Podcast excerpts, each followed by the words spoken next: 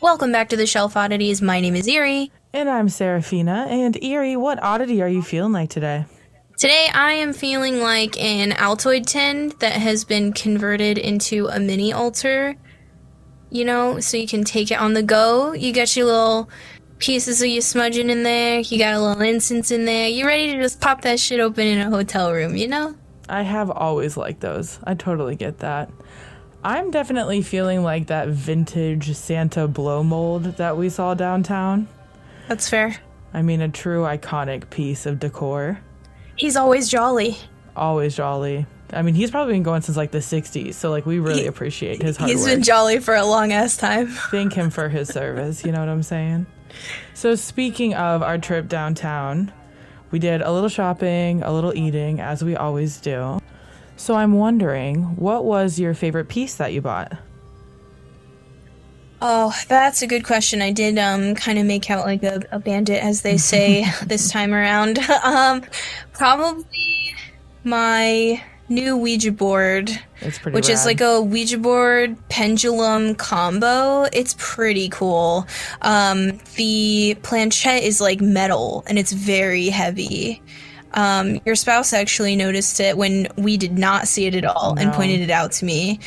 Um, so I ended up taking that home. I we got so many cool things though. That yeah. and the candle are uh, our lady candles. that sounds. It's the veiled lady or Lady Death. it's not our lady candles. That's so funny. Um, no, that's probably one of my favorites too. I've been looking at that since they posted on their Instagram, and just loved her forever. I think I'm actually gonna get that as a planter to put like pothos in the top. Yeah. I think it would be so pretty. Um, anything else? No, I think that's it. What about you? What was your favorite? Um, I think my favorite. Well, of course, I added to my moss agate collection as always. Mm-hmm. Um, so I always have to say that's my favorite. But I also bought my first like real oddity that wasn't a bug, and I felt like you know that's like a, a big thing. And that was uh, a little vial of toothache drops that we were warned to not open because it was very pungent. To which Eerie then said, Let me know if you smell that because I'm also curious. And I want to let you know we did not open it because uh, I heed warnings when they're given to me. I don't. I know, you love trash. I would have cracked that bitch open. They just said it smelled like really pungent clove, and like, I know what that smells like. Maybe there's like a little cocaine in there or something. I mean, it's old. This is like an old bottle. You got ghosts in your teeth. Do some heroin about it, you know? Um, so I think those are two, like, probably my favorites, including the can- everything I bought is my favorite. I don't buy things that aren't, you know, like something I know. that I really think about. We will post pictures so, of our hauls on Instagram. We both took pictures of them. Yep. Definitely. They, uh, I think always my favorite is like when we go to eat, though. Oh, yeah. Because we all are like foodies in our own right. Mm-hmm. Clearly, we all know I changed my entire life around for food, so it really matters. And having a really decent meal all together is uh, definitely one of my favorite parts, for sure. I would agree. Yeah, and the beverages and also the oatmeal cream pie. Oh, the best. I mean, everything was so good, and um, I never regret it. I never make uh, I never make trips like that quite often, but when we do, I always feel like they're really good. Agreed. So I had a lot of fun. Me too. so, okay. I know everyone's reading the title and they're like, get into it. I have one last thing to say. And this is a 2 a.m. thought I just had to share with you. Oh, no. so, my spouse is out of town, right? On a business trip. And Juniper, our dog, is like my number one sense of security during that time. Like, when he's out of town, she's ready to go. Like if she got to do whatever she got to do to protect me. And I was thinking about how she's like Scooby Doo in that sense. okay? okay? And I was just thinking about like if someone were to hurt me, they couldn't because of June and like, oh, you kids and your meddling dog or you meddling kids and your dog. You know their line. What's the line? Uh you meddling kids and your stupid dog. No, that's Courage the Cowardly Dog. Yeah, it's um yeah, yeah, yeah. Combine. Yeah, yeah. But it's something along those lines of, you know, the meddling kids and their dog. And I was just thinking about like that's what the cops would say about Juniper, right? Like they tried to break in, but shout out to the dog. And then I was thinking like every time that somebody said that line, they were always right. Like the villain is eating that town up until dog and a bunch of teenagers Yeah. decide to roll into town. Like the idea of like I wouldn't have gotten away with it too if it weren't for you meddling kids. Like Yep. legitimately true. Accurate. It's a truth that I think we all need to sit with. Because if you are have ever been a part of the true crime committee, you know mm, sometimes them cops ain't hitting it right, and they all need they need a dog and some meddling kids to Accurate. to figure it out. So I had to share that with you because just the idea of like, yeah, the villains were eating that town up. Like the entire town couldn't deal with it, the cops couldn't deal with it, getting ate up. All those villains in a sleigh era. 100%. Okay, anyway.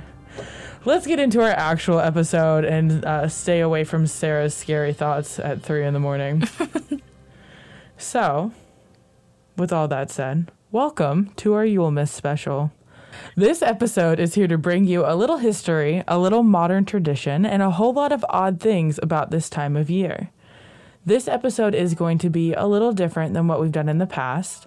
We're not going to deep dive into the history of the holiday like we typically do, or where it stands today and how it got there. We're just going to celebrate together. There will be some history, of course, because we're not going to talk about the history in full. It's not going to be a full wiki moment because let's be honest, we already know who stole the show from everyone else. There's no surprises here. So let's gather around our giant hearth and tell you some tales old and new.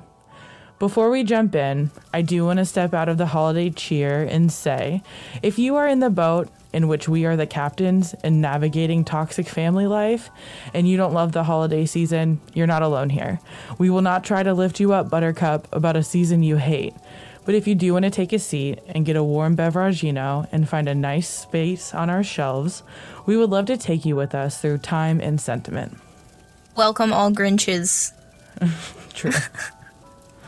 oh, okay. Honestly, though, um, Mrs. Mayhew or Mayhew, hot. Oh, oh yeah, absolutely. I mean, just the the truly the hottest Christmas icon there is. Literally, yeah. We're talking about the lady who has the uh, cannon with the that lady with the cannon Yeah, with the lights. The mayor, the mayor's, the mayor's fiance. wife, or yeah, yeah, not wife. Yeah. Well, I mean, you know, her Is and it the Grinch name? thing. Oh, it's Martha Mayhew, Mrs. Martha yes, Mayhew. yes, Hot. bro, so fucking hot. Yeah, she made the holidays worth it. I'm gonna tell At- you. yes, there. I'll I'll have to find this TikToker, but there's a TikToker who is doing a cosplay of her right now, and every time they show up on my for you page, I'm like, "That's the Christmas cheer we need, baby." Please The send that to me. I will. ASAP. Please send it. Thank you. oh god. Okay, let's yeah. Oh, also though, genuine opinion, the new Grinch that's animated, I kind of fuck with it too. There's no like hotties, but like it's kind of good. There's no hotties. There's no hot. It's I, animated. no I haven't watched it. Is it like true to the cartoon or? Um, no. I mean, Okay. yes, the story is the same. Of course, it's the Grinch, but other than that, no, I don't really. I don't think so. But Benedict Cumberbatch is the Grinch, Oh, okay. and I think he does a pretty good job. He's usually good at stuff. It's cute. I mean, the animation is like that 3D stuff that's like everywhere, but it's wonderful. I really liked it. I thought it was fun, and I'm someone who really likes the Jim Carrey version, so I figured, Yes, I love. you know, Hate, hate, hate. Loathe, Loathe. entirely. Great. so good. Um, okay, so let's get into it. Yule is a winter solstice Sabbath that was named after Yule, or Odin of another name, basically. Meant to honor the return of the sun, the days are finally going to get longer as the wheel of time keeps spinning. We love winter here at the pod. Not being too warm is wonderful, but enjoying a warm drink is also wonderful and knee high socks and boots are even more wonderful. It's the most wonderful time of the year, some would say. We, of course, are not of the God fearing type variety here, but you're not going to be hearing anything about hymns or Bethlehem here. We will be talking about traditions and stories from multiple cultures, and I'm excited to get into it. I will probably overshare as I do. I did delete a rant about capitalism and the pressures of the holidays. Uh, you are welcome for not walking you through that bummer after the Donner Party. I felt as if we all needed an episode that was a little more hopeful, and I'm sure Eerie will teach us something rad as she always does. Also, are we all okay after the Donner Party? It took me a couple days to recover. Are you guys good? I know Eerie's good. She was laughing at my uh, despair. We recorded those episodes and she was like, haha, have a good one. Like, how dare you? You guys got a week in between. Sarraphina did not. we recorded both of those at the same time, and I'm telling you, she, she left. I don't even know if I said bye. Straight up, it was. I was like, okay, see you later. like, I'm dead inside. If, oh. if Sarraphina wasn't scared of me before, I think after that episode, really, really secured it.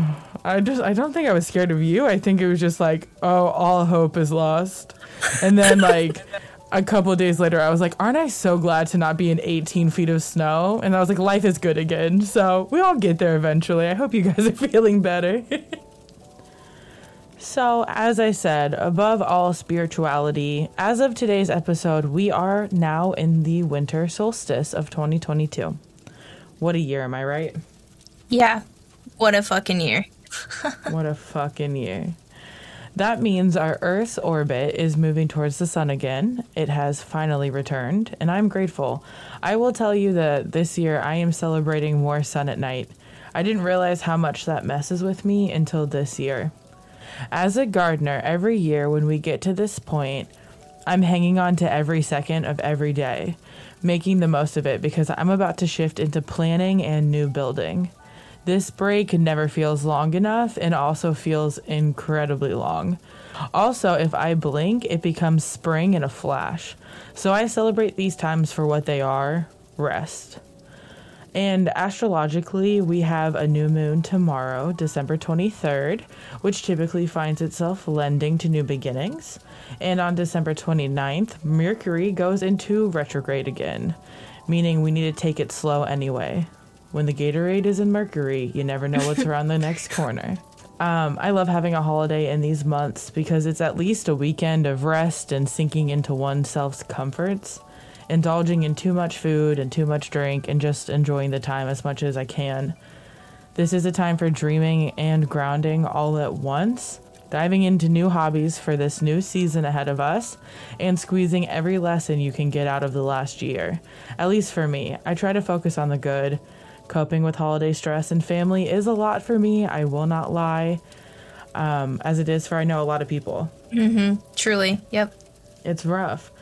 Um, but I did hear someone talking, not on TikTok for once. Thank you. On YouTube. wow. About yeah, you know, real stuff, long form content. What you know? year is it? yeah. Uh, it's 2012, and I'm happy. They really were right about the the year uh, 2012 being the end times. That was like the last time anyone felt good. Any year where will.i.am was on the radio was a good one, you know. um, so, like I said, I heard someone on YouTube talking about this idea of how it's important to be a thermostat and not a thermometer. Which I know you're like, huh?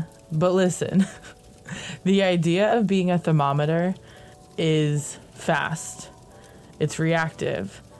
Being a thermostat is overarching and more in control, right? So, being a thermostat is like creating an environment and an atmosphere to live in. Where being a thermometer, it just reacts to whatever temperature they've been thrown into. And it's an interesting train of thought, at least for me to sit with for a little bit. But also, I'm thinking about how Scooby Doo lines were right um, so, like, you know, the, uh, the duality of man here in front of us. So, basically, being a thermostat to me is like having our cozy little heater on and a simmer pot, throwing on an ambiance of light jazz and a snowstorm up on the TV. It makes a world of difference to me, seriously. I actually woke up the other morning and my spouse had turned on the simmer pot before I awoke, and it was just so cozy and kind to wake up like that. Um, I guess the idea is just that you have to be the one in control and in charge of your surroundings and how you react to them, which is something that I'm realizing is very important to me in my mental health. So I figured I'd share my ways of coping. Like the idea is like you don't want to be super reactive like a like a thermometer you put it in cold water it's immediately cold right? Or you put it in hot water it's immediately hot. Where like a thermostat is the one that's like keeping control of the temperature. And i just thought it was a really interesting idea so i figured i would share that with you because i thought um, going into these crazy uh, few days we he- have here with our family and everything it's like hey maybe um, maybe you just control yourself and not react to other people's bullshit because they be throwing it out steady, let me tell you. Truth. so, if it's going to be crazy and bustling around here, at least make it smell like love and luck and make it sound like a dream. We had this convo the other day when we went out, but I hate Christmas music typically. There are a few bangers, okay? Anything by Wham, always on. But I love Christmas because all of society decides that it's okay to play romantic jazz again, if only for a little bit. And I'm not much for a traditionalist in any sense, but I do love the feeling that a crooner and some warm jazz brings to the room. It makes me feel better in a moment where without that I would feel utterly misplaced. The holidays are fucking weird. And I know I said I deleted a rant about capitalism earlier, and don't worry, I'm not about to spring into a rant about it. But as we are surrounded by put back the Christ and Christmas propaganda, yeah, I'm not going to rant about that either, even though it makes me want to gag every Literally. time I see it. I did have a seven page rant about that that I deleted, so you're welcome for that as well, oddlings. But I did want to take it back. Before this whole idea of Christ or Christmas wasn't even an idea to our ancestors aren't you jealous of them for just a second? Yes. They didn't have air conditioning, but they never heard that ever in their whole life. They're just living without their phones, as the kids say. so happy and free. Everyone there, no phones, living their true selves. So, with all that said, I know that our oddlings love a little bit of history, so I figured as a gift I'd take you all on a little field trip. Did I want to be Mrs. Frizzle growing up? The answer is yes. I hope you brought a cozy jacket with you. It is the winter solstice after all. So, close your eyes, hear the snow falling on the fluffy evergreens around us, take a deep breath of that crisp air, and feel your feet softly land on the steps outside ye old Germanic heathen temple. The homeland? The homeland. Since we traveled back about 11 centuries, give or take a year or two, it is the second day of Yule, which means all the farmers from the surrounding villages have packed up and brought the feast for the 12 day long festivus celebrated in midwinter. Everyone in the town has taken these days off to come and be a community, break bread together, participate in a hunt if the weather's good, and to make a few sacrifices. Music will find itself gracing your ears here and there, a six string wooden lyre being played by a fire that rhymes, and I didn't even mean to do that. And a few notes from a flute made of bone escape the temple door. You see, this is the time where the gods celebrate with us. The snow is a gift for our earth to slumber, and the long nights are a beacon for warmth and comfort. People gathered to learn about each other's years, what benefited their crops, what they observed in changes throughout the local flora and fauna, Gossip spreads through the town, as it is the world's oldest form of entertainment.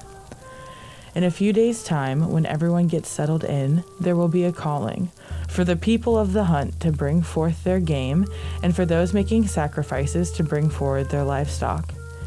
And here in this temple, they're going to honor these animals' lives, and there will be some sacrifices for the feasts, for the gods, and these people use every part of an animal wisely. They do use their blood for halu, as it was called, blood with purpose. This holy blood will be placed on the pedestals of the idols they serve, and then smeared on these temple walls. Smeared on the foreheads of those present for the event, and those with honor. The meat of these animals will be the centerpiece of the feast yet to come to celebrate. They will bring out giant kettles to be placed on fires in the middle of the temple, which is my favorite part.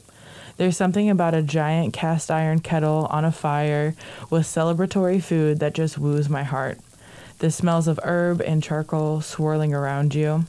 a giant meal to be had, ale to be drank, and toasts to be made. These types of celebrations can be found in villages all across the globe, looking different, celebrating a little differently, but peoples coming together to light candles, have a meal, and prepare for the shift in the year ahead. It does look a little different now, maybe a little bit more flashy, but history, of course, tells many stories around the hearth. Eerie, would you delight us in a few of these stories? I would be happy to. I'm going to delve into the Companions of St. Nicholas, or as I have deemed it, the Marvel Cinematic Universe of Christmas characters, because that's literally what it is. Um, I think most of us would say, Eerie, aren't you going to cover Krampus? And the answer is, fuck yes, I'm going to cover Krampus. But he's part of a much larger Marvel Cinematic Universe of Christmas characters, if you will.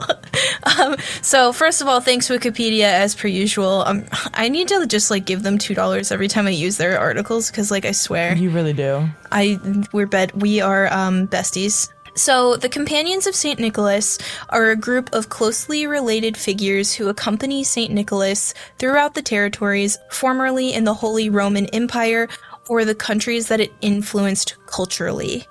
Basically, there are different companions, and what you grew up with depends on where your family is from. So, anyone can kind of have the different characters and they're very similar too. We'll get into that a little later. It's kind of like the sleep paralysis. Like it, is, it is. It's yeah. very similar to that, but like you know, I I was gonna say happier, but that's kind of a lie.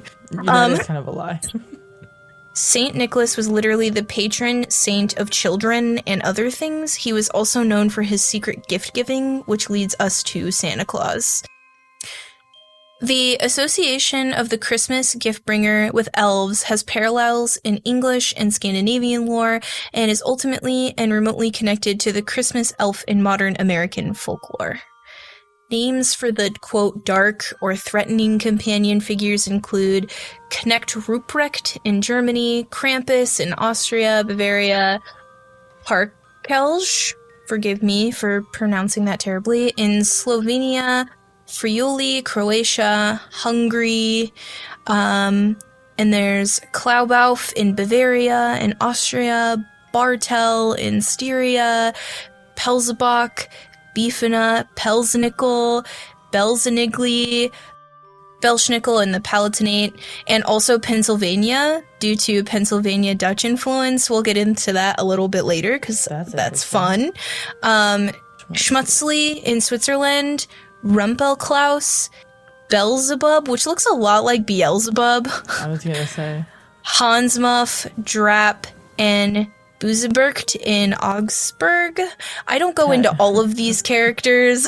I go into some of them, but there are a lot. The important thing is that with all of your good guys, there's going to be a quote bad guy or, you know, someone who's going to punish the children instead of uh, reward them. In America, Santa Claus kind of does both, but he just like gives you coal, which it's like a bummer. But I mean, I mean, you know, at least you're not getting like whipped, so it could be worse. I mean, that's true. Tag yourself. I'm um, definitely Pelezabach. um I guess I'm going with Belsnickel because that one's so much fun to say. I yeah, have to say, is. that's a good name. It's a good time. The corresponding figure in the Netherlands and Flanders is called Zwarte Piet or Black Pete, and in Swiss folklore, Schmutzli, which we mentioned earlier, uh, schmutz meaning dirt. And that actually comes up a lot where it's like the bad guy is like dirty. I, am not sure. Um, can I actually tell you that that uh, really has um, a lot of roots in racism? That makes sense and i thought that when i read yeah. uh, some of the names of them so yeah. that absolutely makes sense it's always people being it's stupid isn't it fucking racist yeah it 100%. is yeah in the Czech Republic, St. Nicholas is accompanied by the Cert or Devil and mm. Andel or Angel. In France, St. Nicholas's companion is called Rubelz in German speaking Lorraine and Hanstrop that could be me pronouncing it wrong, but that's my best guess. Often the subject of winter poems and tales, the companions travel with St. Nicholas carrying with them a rod, sometimes a stick, and in modern times, often a broom and a sack. I think people see both of those things with Krampus a lot, and yeah. when he's like in costume, he has both of those things. They are sometimes dressed in black rags, bearing a black face and unruly black hair. In many mm. contemporary portrayals, the companions look like dark, sinister, or rustic versions of Nicholas himself with a similar costume with a darker color scheme. Which I immediately thought of like um, this is such a weird reference, but in Super Smash Bros, it's like they always had like a dark version of the regular character. Nega Santa. Nega Santa. that is exactly what I thought of. so, what I did next was pick a couple of these fun companions and go into them a little bit. Like I was saying earlier, I didn't pick all of them, but I picked the ones that kind of spoke to me and seemed the most interesting. So, starting with Knecht Ruprecht, which I'm probably not pronouncing that. I can do the German noise. I'm not going to do it into the microphone for you, but I did take three years of German in high school and I've got that under my belt. So if you want me to say something that's like really obscure and random, I got you. Uh, but when it comes to being useful and pronouncing things that actually matter, I can't. So here we are. In the folklore of Germany, Knecht Ruprecht, which translates as farmhand Rupert or servant Rupert, is a companion of St. Nicholas and possibly the most familiar. Tradition holds that he was a man with a long beard wearing fur or covered in pea straw. Knecht Ruprecht sometimes carried a long staff and a bag of ashes and wore little bells on his clothes, which it just sounds like Dark Santa. It definitely sounds like Nega Santa. 100%. It does sound like Nega Santa. According to tradition, Knecht Ruprecht asks children whether they know their prayers. If they do, they receive apples, nuts, and gingerbread. If they do not, he beats the children with what? his bag of ashes. Didn't see that. Coming. Yep. Oh, okay. I think I did. In other, presumably more modern versions of the story, Knecht Ruprecht gives naughty children gifts such as lumps of coal, sticks, and stones, while well behaving children receive sweets from St. Nicholas, which we're fairly familiar with. He also can be known to give naughty children a switch in their shoes instead of candy, fruits and nuts in the German tradition, which feels very akin to when I was growing up. My papa used to make me pick my switch. I don't know if you've ever oh. heard those stories. Yeah, you know, you gotta don't don't fuck up and pick the small stick. He's gonna mm-hmm. pick the mm-hmm. worst one. Yeah. Ruprecht was a common name for the devil in Germany, and Grimm states that, quote, Robin Fellow is the same home sprite whom we in Germany call Knecht Ruprecht and exhibit to children at Christmas.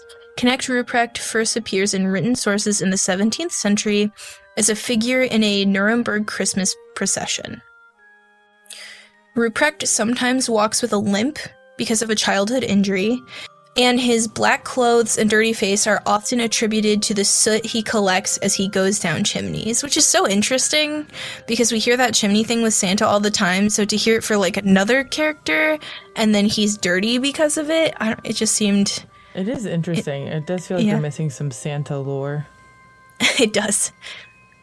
In some of the Ruprecht traditions, the children would be summoned to the door to perform tricks, such as a dance or singing a song to impress upon Santa and Ruprecht that they were indeed good children.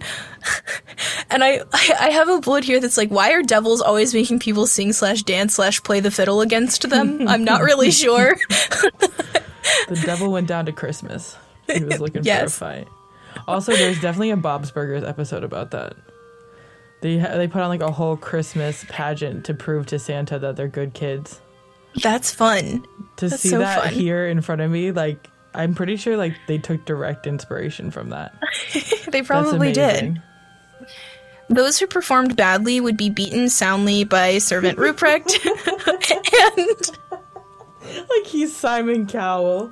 Literally and those who performed well were given a gift or some treats. Those who performed badly enough or had committed other misdeeds throughout the year were put into Ruprecht's sack and taken away. Variously. Also, like Simon Cowell.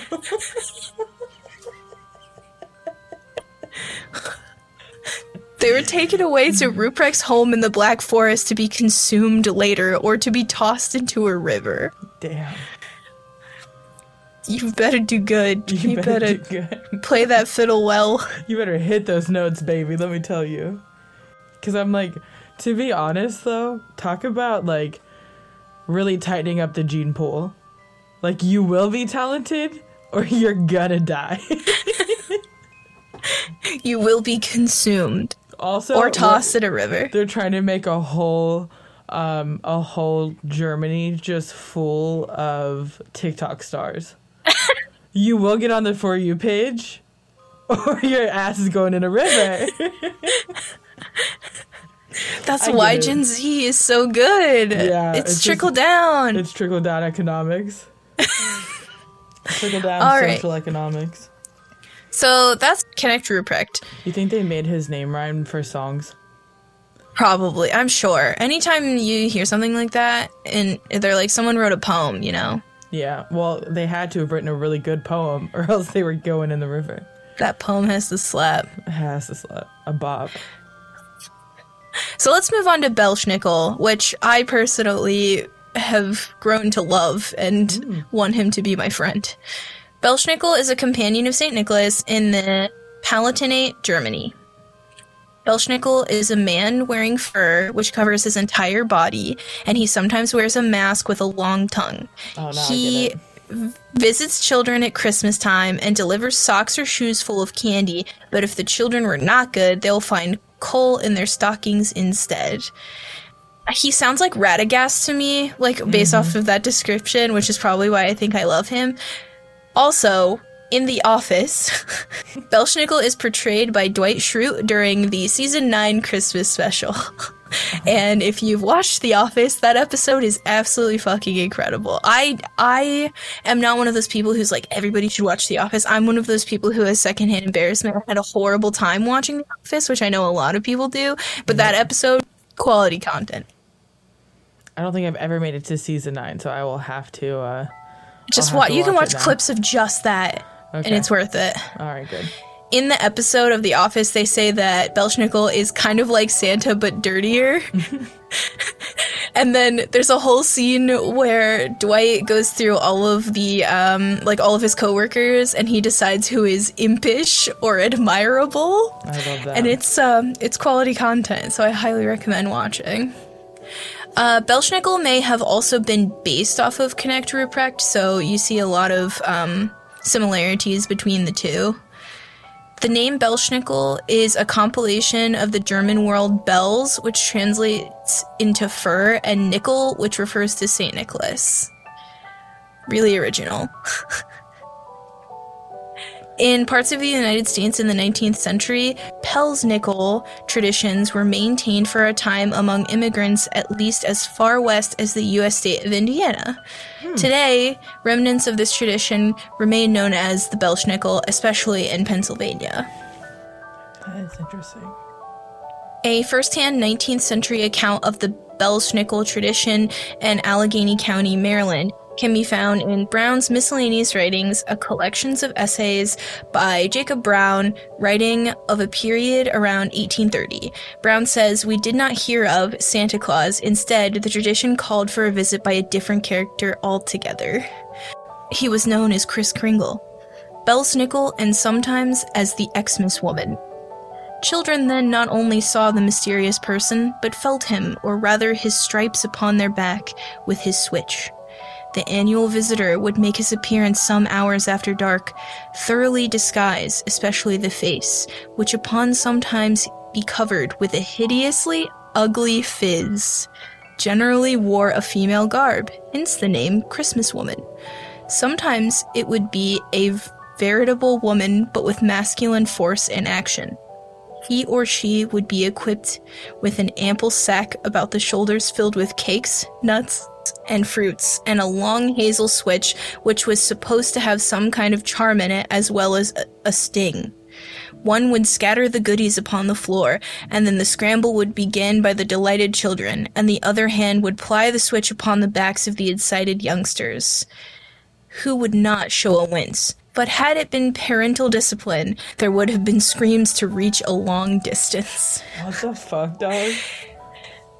What a time. There's a, also like let's bring back to the hazel. The hazel. Yeah. tree. Yeah, it really yeah. was a holy tree, huh? It was, yeah. That comes up a lot. The traditional Belschnickel showed up at houses one to two weeks before Christmas and often created fright because he always knew exactly which of the children misbehaved. He would rap on the door or window with his stick, and often the children would have to answer a question for him or sing some type of song. Gotta perform again. In exchange, he would toss candies onto the floor, which just feels so disrespectful. It's like, now you gotta pick them up. Like. Well, but then also they're getting hit, right? Yep, if the children jump too quick for the treats, they may end up getting struck with Belschnickel's switch. So basically, it's like, don't be too hasty. Wait, wait Um, your in football, they would call that a false start, and I only said that for my husband because I know he's listening right now. That's wild. They were just beating kids, Yep. basically. Like, wow. Well, at least we know Addison Rae is gonna get like a bunch of candy this year for Christmas. Great. you know, number one TikTok star. Is that still true? I don't know. I don't keep up with the kids anymore.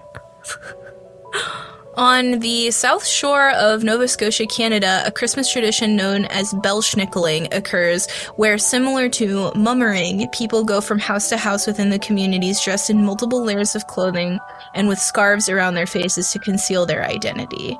These people are then given food and drinks, usually rum and eggnog, until their identities are guessed, and then they're off to the next house. Is this it? You just show up to the party, like, give me shots, eggnog. Shots. I'm gonna get drunk until you can tell me who I am. Thanks. That's pretty Thank you. Have a good night. I, it's literally. Christmas trick or treating. I want Um, yeah, it is basically. But what's weird here is that there's no caroling. true. Like you're like they were giving they go to people's houses. I was like, oh, they're gonna start singing. Is that where we get this from? And you're like, nah. Instead, so they just drink. like, oh, tight. Sign I mean, me up. down. So now we move on to an oddling favorite, mm-hmm. Krampus. The homie. Though descriptions of Krampus's appearance vary from region to region, some things remain consistent. He is said to have pointed devilish horns and a long snake like tongue. His body is covered in coarse fur and he looks like a goat crossed with a demon.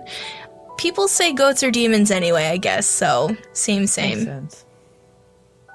His body and arms are strung with chains and bells, and he carries a large sack or basket on his back to cart off evil children. He's also frequently depicted with a broom or a switch.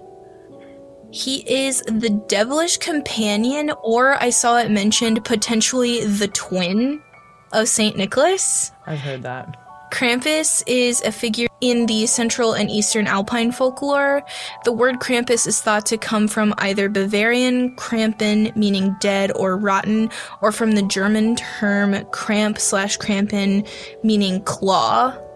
In Tyrol, he's also called Teufel, Hmm. which is interesting. In Norse mythology, it is said Krampus is the son of Loki and Hel, the goddess of death. In all likelihood, his origins are derived from the Yule goat, which marks the beginning of the winter solstice. Um, thanks, Christianity, for stealing something else again, we must mention. Uh, because the Yule goat doesn't get talked about. I didn't know about the Yule goat for a really long time. Um, until I think I went to the Coven, or yeah, the Coven's Cottage the first time in Salem because they sell yeah. them there. Oh, dude. Um, yeah. must have missed this. Also, I just wanted to mention that Hel is Loki's daughter, so what in the Game of Thrones is actually happening Thank you for saying that because when you said that, I was like, wait a second. yeah, I mean, okay. Sweet home. Valhalla, you know what I'm saying? Hate- Also, just to go That. Yikes. Also, just to go into what the Yule goat is for people who don't know, the Yule goat is a Scandinavian and Northern European Yule and Christmas symbol in tradition. Its origin may be Germanic pagan and has existed in many variants during Scandinavian Scandinavian history. Uh, modern representations of the Yule goat are typically made of straw, so it's basically like a goat that they make out of straw. It's very cool. We'll f- we'll find some pictures of it included on the Instagram because it's pretty neat. Definitely. So Krampus comes to town the night before the Feast of St. Nicholas, December 5th, also known as Krampusnacht. December 6th is the Feast of St. Nicholas, and he visits all the houses to dish out his punishments. On that night, children leave boots on their doorsteps in hopes that St. Nicholas will bring them presents and treats. If you've been bad or naughty, Krampus is said to leave a lump of coal in your boot and then beat you with a birch stick. Damn, not the hazel this time, kids. Sorry. we've we've got birch this time. So let's go into some modern Krampus shenanigans because Krampus is made of like big comeback, like a comeback in a big way, or at least Yeah. I think he's become way more mainstream. At least, definitely in the last like five years, I would say. I would agree with that. Most of this information is from the article Santa's terrifying evil twin will beat you with a broom at this offbeat Austrian Christmas parade by yeah. Sucheta Rawal on travelandleisure.com. Um, Krampus's frightening presence was suppressed for many years. The Catholic Church forbade the celebrations, and fascists in World War II Europe found Krampus despicable because it was considered a creation of the Social Democrats. Okay, but like, isn't that the point though? He's supposed to be the evil demon counterpart, so wouldn't you want to like really just push that narrative? I really didn't see your sentence ending like that. It just really hit me out of nowhere. What? Hate to do that to you. Oh god. Towards the end of the century, a popular resurgence of Krampus celebrations occurred and continues on today. The Krampus tradition is being revived in Bavaria as well, along with a local artistic tradition of hand carved wooden masks. Every year, during the weeks leading up to Christmas, Krampus parades are held in the alpine villages of Austria. While the tradition is over 1,500 years old, it's still practiced with much of its original excitement through the Austrian region of Tyrol. For example, in the town of Igls, families gather to watch the Krampus parade, where young men dressed up in fursuits, basically, of Krampus, wooden masks, and cowbells ride fire-lit chariots to create a terrifying ambiance. During the festivities, Krampus figures in Perchten, Krampus's army of elves, descend into the crowd looking for innocent bystanders, usually older kids and adults, to whip with prickly brooms and birch branches.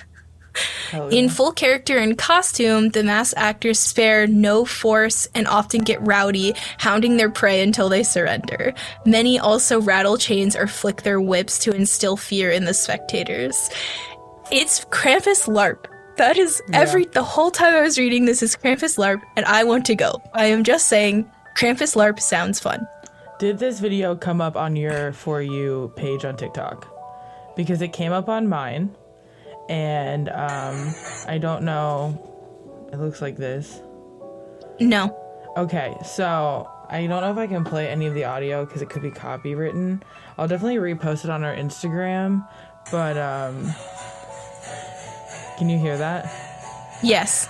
That's it's all of these people dressed up as Krampus. Yes. Krampus LARP. It's so cool and also so scary. Yes. um, and so fun. And I'm so jealous that uh, we don't have anything like this here, and we know why we don't have anything like this here. Um, cough, cough. will, yeah, cough, cough. I will post this on our Instagram because it's cool as hell. It is Krampus LARP, and I love it. Yep, sign me up. There are already complaints that Krampus is becoming too commercialized and losing his edge because of his What? newfound because of his newfound popularity. Yeah, bro, is that how it works? Then why does Satan have so much power? That is my question here for us today. If don't- bec- yeah. you don't you don't lose your edge, Krampus isn't gonna lose his edge. he loses his edge because of newfound popularity. What? Isn't that I guess because he's less scary. But like, is okay, sure, why not? I don't get it, but okay, why not? Um, I do know that he is becoming like so popular. Yes. We went to the local Ren fair and they were putting on this Yuletide event, and they had Krampus there. Like you could pay to take photos with him, just like Santa. Uh, he is really becoming a main attraction for all the oddlings around this time of year, and I kind of stand by it. Anything to corrupt the masses against a big church is all right with me. Let's take the Christ out of Christmas is more the vibe, in my opinion, but you know, Agreed. go off. Preach. It is interesting though that they think who thinks that that his edge is being taken down because he got more popular. Isn't that exactly what gave Jesus his edge? Like, isn't that how it works? Did Jim Jones lose his edge because more Oh, people found out about him? Not Jim Jones. If anything, it makes him more powerful, right? And, and just in my opinion, Yeah, usually putting more faith into something makes it more powerful. yeah, we've also That's how it worked in Elf, episode. right? Yeah, legitimately. there's like there's so across the modern canon. There's so many. If you believe it, it becomes more powerful. They, I think that people who don't want him to be powerful are the ones saying that. Agreed. You know what I mean? You always gotta follow the money. The Christmas, follow the jingles. So, my introduction to Krampus was that movie that came out in, I don't know, 2011, 2012. The horror movie? I can't remember. Yeah. Yeah. And, like, surprisingly, it's not awful. It isn't. It's actually fairly decent. like I love one I love Adam Scott and he's like the dad in in the movie and I don't know I think it slaps. I'm sure like I know I definitely saw him when I was younger because I do have Germanic ancestors Same. like we like me and my spouse we both like hail from basically this one coast of like S- Scotland and Germany with like a, a few other things thrown in there but um, so we both definitely heard about it growing up, but that movie was like the first time I was like, damn, that's dark. And like, this is like, this is some dark stuff. And of course, all of the supernatural Christmas episodes. Um, the one where they get trapped by like the old pagan gods and uh, like they can't curse or anything, definitely like a solid, a solid, funny episode. Um, I just want to say that Christmas horror movies are the fucking best. That's my hot Yeah. take. People, some people don't like them. I love them. Give me a, a Killer Santa. I'm down. I'm so down. Okay. Also, we can't review it in this episode because we haven't gone to see it, but I'm so excited about Silent Night or Violent. Night. Yeah. I'm so excited about it. yep. I'm I am so pumped. They really knew what they were doing. Let's not pretend. One, give me a big boy, give me make him a little violent. and uh, you know, just subvert our Christmas expectations. I love it. Um, and not that horror is the only thing we ever talk about, but or well, in the face that horror isn't the only thing we ever talk about. The um, claymation uh, Rudolph movies, they hit. I'm Mm-hmm. They so do hit. They do they hit. hit. Uh, Silver and Gold fucking hits. Also, I fucking love Elf. Like, I'm just gonna say, Yeah. I don't even like this fucking holiday, but I'll get No. down on some. And I don't even really like Will Ferrell's comedy, honestly. I was gonna say, if you want my most controversial opinion, I don't like Will Ferrell. Me either, but I love Elf. I really do. Yeah. Yeah, it's there's something about it that's so good. And um, watching Peter Dinklage Yep. fly at Will Ferrell's face is one of the highlights of my year every year. Yep. It's so good. So, on that note, let's talk about magic. Bye, buddy. I hope you find your dad. um, I know a few of you like when we get into our craft, so I figured we'd talk about it a little bit. Um, we're gonna go a little off script here. We go off script all the time. I'm sorry about that, but I I wrote out a whole episode and then hated it because, like I said, after the Donner Party, I wanted something a little more hopeful, and I talk about what I do here. Eerie, as stated, despises this season. She just not really doing a lot here. So I feel like for the most part, we're missing a modern take on Yule because I am very specific in what I do.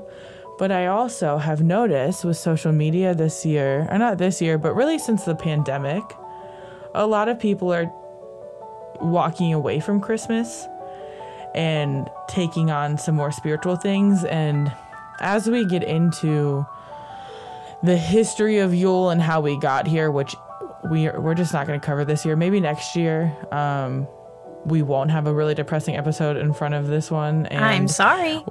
we'll go into it a little more, but um, when you start to look at how many things Christians took from pagans and then like mashed them all violently together and then presented them as a new thing, so much of what people do already is witchcraft. Like you decorating a tree, girl, that's witchcraft. Like people literally go out into the woods and select a tree and bring it into their home and honor it and decorate it and be like, "Thanks, Jesus." It's like, "Honey, I that's witchcraft. You just did witchcraft." Also, there. it's can we talk about how metal it is? They like cut the tree down and they have the corpse and they put the corpse of the tree up in their mm. living room and decorate it. I'm just saying. It's pretty metal. It's also a fire um, hazard. It's also an insane fire hazard. It's so bad for the environment. Tree, it's so it's right, and of course, like Christians are gonna be like doing something. Like, come on, guys, just plant a tree in your yard and decorate that every year and call it a day. It's prettier. It'll make everything smell better. Anyway, let's let's get off that high fucking horse. But um, everything that you see around if you're like, how does this have anything to do with Christ? No, it's paganism. Just know that. No, it's paganism. Um, and moving forward, if you're trying to get away from, you know, all of that stuff and you're trying to honor the wheel of the year, you're trying to honor this new season coming about, there are some really cool things to do. Um, including tarot spreads, including rituals, including stuff as basic as what I do. Um, so let's talk about what I do. I have a simmering pot on basically from the end of October until March. Like we talked about in the herb podcast, in Sarraphina's Apothecary podcast, I think it's what it's called. Um, what you add in there does matter. It's basically my dream of a big cast iron pot over a flame realized in a much smaller cast iron pot on a stove. Doesn't have the grandiose, but it does warm my heart a little bit. It does the job. Currently, I'm adding cinnamon and star anise and oranges and cloves. Really warm, very sweet scent. And as we get into the middle of December, I'll start adding pine and some cedar clippings. Pretty much just bringing in some of that typical scent that you're smelling during these times. I picked up some frankincense and bayberry incense for the ritual that we'll be doing, and I'll probably have it burning through the whole season. It smells wonderful. Uh, we actually did pick that up on our trip that we were talking about at the start of the episode. They're really cool. They're like little matches, and you just take one out and you light it, and then you can just stick it in an ashtray or in a candle. They're super cool. Like, it's cool. It's just like little travel size, and they work really well, and I really like them. I might go back for more. We actually found them online, so oh. maybe I'll link some below. They're cool. No sponsor, just a really cool product. I will make a cake. Probably not a fruit cake, and probably not a Yule log. Which Yule logs are basically like a giant ho ho. Um, they look like a log, and they were made for Yule back in the day that all goes back to a tradition of lighting a giant log.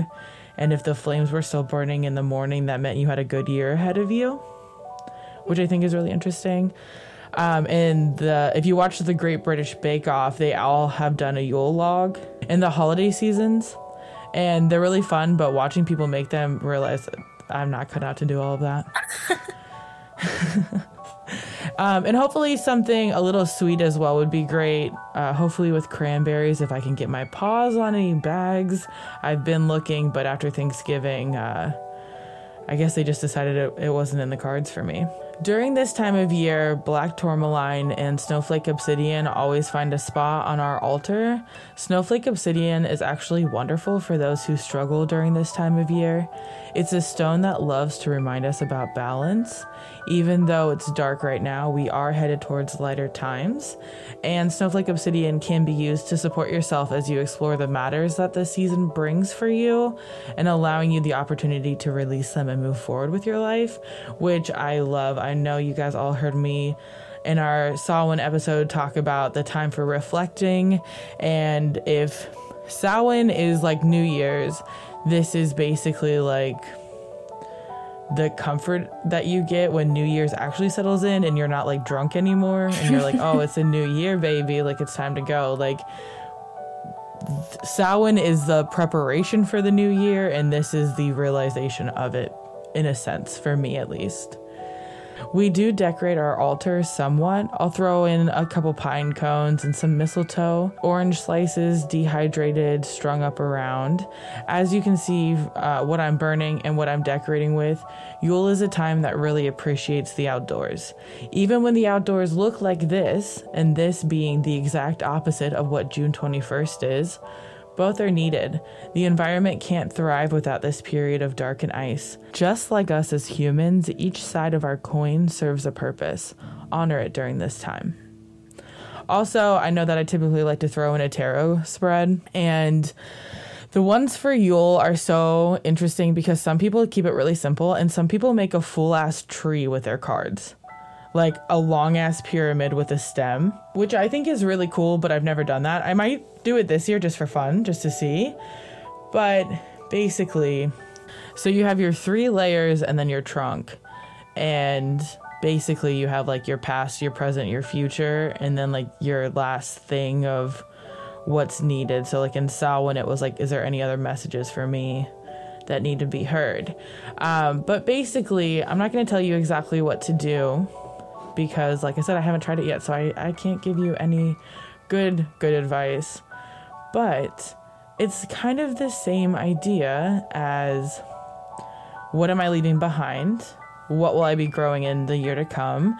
And how can I share good cheer with others at this time? So basically it's kind of like this idea of times are dark now. How do I use my light to shine in in the next upcoming season? Because this whole holiday is about the light that's coming. And when Samhain was basically like, "Hey, this year's dying. What can like what do I need? What needs to die within me?"